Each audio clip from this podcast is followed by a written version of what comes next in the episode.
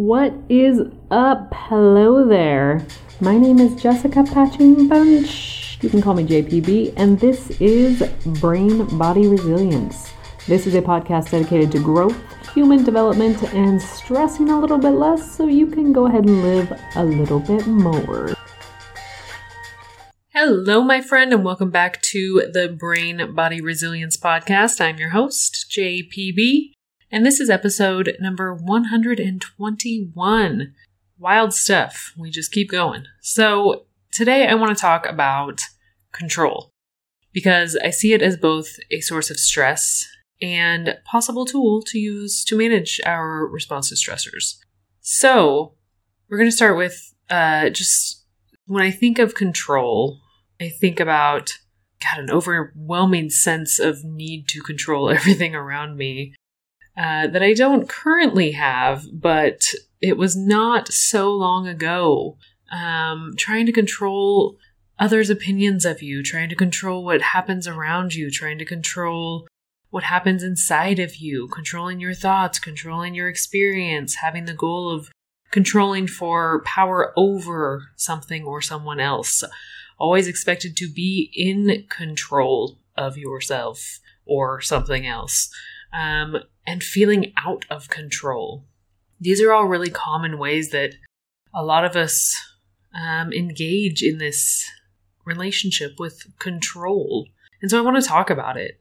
There's so much here, and I want to start with the, you know, relational fuckery of trying to control other people's opinions about us or how others experience us. And this one takes up so much mental space and energy and it doesn't need to. I read an article that uh, touches a bit on this, referencing the book The Celestine Prophecy, which I highly recommend if you haven't read it. I thought it was fantastic. Um, and that is by James Redfield, who I learned in this article draws from the work of Ernest Becker, who is an existentialist, psychoanalytic, cultural anthropologist.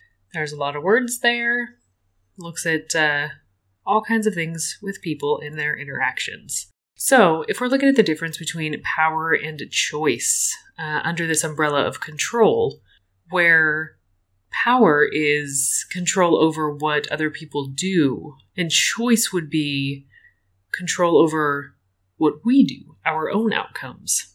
And two distinctions that were made uh, along those lines in the Celestine prophecy are the interrogator and the intimidator. The interrogator constantly questions and criticizes the behavior of others, and the intimidator uses violence or threats of violence to get others to comply with his or her wishes. And I want to add that we can often turn those things inwards against ourselves as well. That harsh inner critic and judge that a lot of us know and are well acquainted with.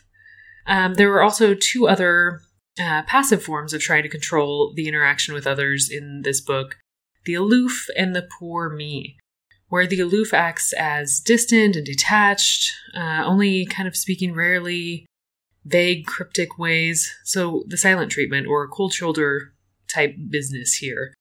Um, which makes other people do all of the work in trying to communicate and coordinate any activities or anything like that.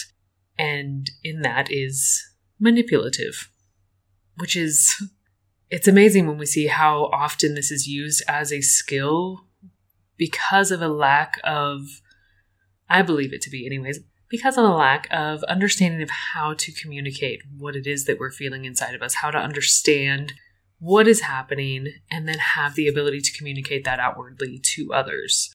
And the other example here is the poor me who constantly whines and complains about their struggles, which is a strategy meant to make others feel kind of guilty about asking the the poor me person to do anything, um, and possibly excusing various kinds of behaviors. Most of us have an idea about what appropriate behavior is, and it becomes fuckery when we try to change people who do not follow our ideas. And this is something we have very much normalized within a broader social context. People will use negative labels like lazy or foolish, wrong, in attempts to persuade people to change their behavior that they don't like. And usually those come with um, the reasoning that I just want what's best for you, or it's because I care. When really we're just trying to make people do things or see things or, or think about things in the way that we do. And that's not necessary. So, when we can see these attempts by others to control us as a presentation of their own inner world, their ideas, and not about us, then we can a little bit more easily let that criticism, the complaints, the disapproval, even the praise hold less impact on us because it's all coming from another view, not our own, from somebody else and their idea about what is right and what should be. And when we see ourselves engaging in this type of relational fuckery, which I've used this a lot during this episode, and it is a term, by the way, that I have adopted from James Olivia. If you haven't heard that episode, please go back and listen to that. I had such a blast recording that. And then go check out their work as well. So when we start to notice our own fuckery, we we can then interrupt it and recognize that our need to control the person or situation or thing in front of us is our own need to feel safe and secure in our locus of control. And I was going to go into a full kind of thing about the locus of control because there's a lot to say there, but I think it's too much for one episode because I really want to give it some time and space. And so I broke it down, um, and that will be actually the next episode, or no, it won't be the next episode because the next episode is the first one of March, and that will be another guest conversation, which I am having so much fun recording these, and I am so excited to share them with you. So that will be coming up next, and then I will do the uh, locus of control for the second episode in March.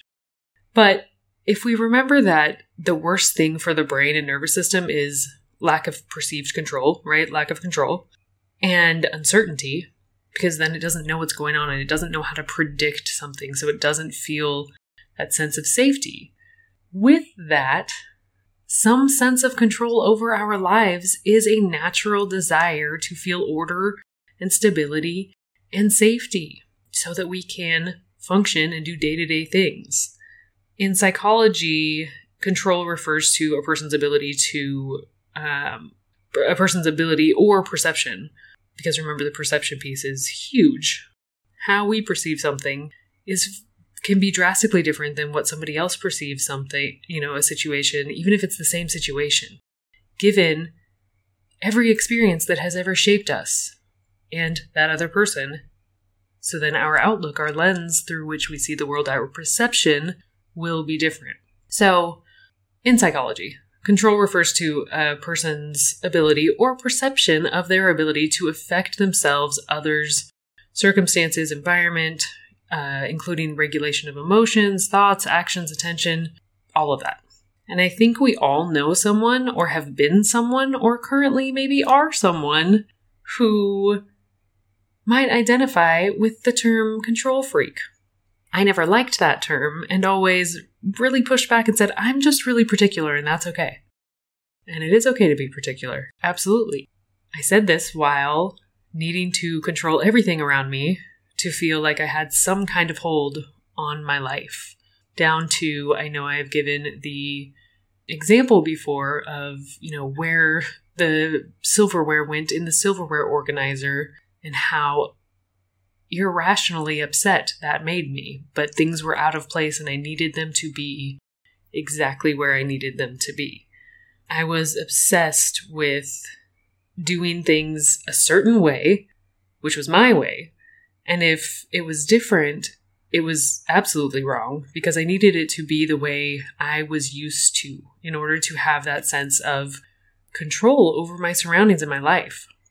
So if you're picking up what I'm putting down here, you know the levels of distress that can arise when someone or something deviates from my plan, the way that we want things to be, the way that we do them, which is obviously the right way and the only way, right? No, actually, there are as many different ways as there are people, and they may not all be the right way, in quotation marks to us, but they will all be the right way according to someone. So you see where the complexity of you know, human interaction, social interactions, humanity, uh, comes up there. Some people suggest that the need to control everything and everything, everything and everyone around us is in response to feeling powerless in childhood. And that makes so much sense to me if we're looking through a trauma informed lens here. When we grow up in situations that are chaotic or violent or neglectful or just not safe and stable, our nervous system will adjust in whatever way necessary to feel like there is some certainty and control so we can feel safe and do life. This can lead to feeling like we need to control everything and becoming that very particular person in adulthood. Sometimes there's a strong sense of feeling like you are out of control when experiencing anxiety or overwhelm. And that means that you are operating from the idea that you need to be in control, to control what you are experiencing and feeling.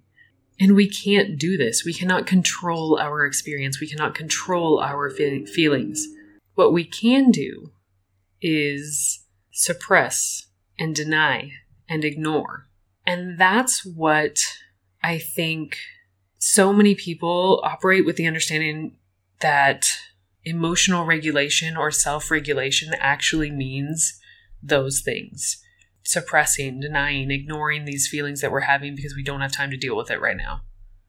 But that doesn't take away the thing that sparked the desire to gain control, right? So we don't need to get past stress and anxiety. We don't need to get over it. We don't need to solve it or any other feelings. All feelings are useful in trying to communicate a need to you. And we know that they don't always feel pleasant. Anxiety doesn't feel pleasant. Overwhelm does not feel pleasant. Being scared does not feel pleasant. But it provides us with a tool to get curious about what it is that is so important, important enough to us to be anxious. What is it that causes fear and discomfort? What is it that these sensations feel like in our body. What do they feel like? Where are they located? It's an opportunity to explore ourselves and be kind and curious in those moments. An opportunity to offer ourselves a little bit more freedom and acceptance of our whole humanity, out of control, and feeling all the feels. And so, in summary, the truth of our level of control often sits only in our perception of it. Between this real and perceived level of control is a choice that we have to believe in ourselves and our ability to affect the outcome of our lives, to take chances and feel more confident in our own autonomy and less likely to engage in the fuckery of trying to control everything around us. So, what is it that we can control? And I always, I'm always very mindful of this word control, given my history of needing very much to stranglehold control things down to the last detail. So I use words like manage or navigate or relate to these things because I think for some of us who have that tendency to want to control outcomes of things outside of us or at all, uh, we cannot control outcomes. I think that those words uh, sit a little bit better. And so, what is it that we can navigate? What is it that we can choose? We can choose where we spend our focus and attention. We can choose not what thoughts we have, but which ones we engage with, which ones we give that focus and attention to. We can choose what actions we take or do not take.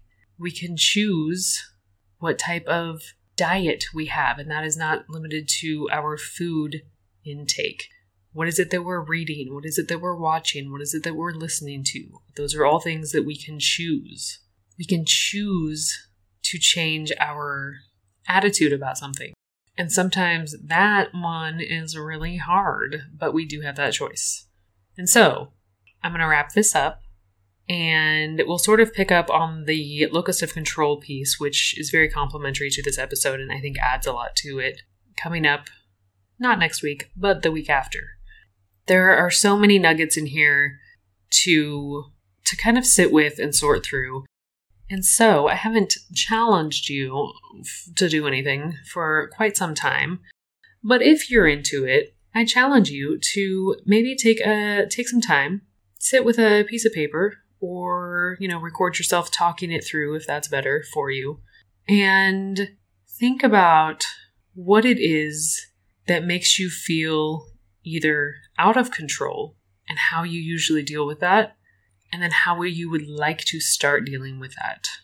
Or just make write down a list of the things that you do have within your control. And by that I mean ability to choose and manage and navigate and relate to. When we're talking about this, it's all about the process. We can't control outcomes, but make a list. Really take time to pay attention to and think very thoughtfully about what is it that I have the ability to choose in my attention, with my energy and time and my actions and the resources that I have. Spend some time with that. That's my challenge to you this week. Thank you for being here. Endlessly appreciative and grateful for you being here, for your time, for your attention. If you found this episode useful, please do share it with a friend or someone who you think needs to hear this. And uh, then, you know, more people can benefit from it. I am gonna wrap it up. I'm out of here. I'll see you next week with a guest. Very excited about that. Hope you have a beautiful week. Until next time, peace out.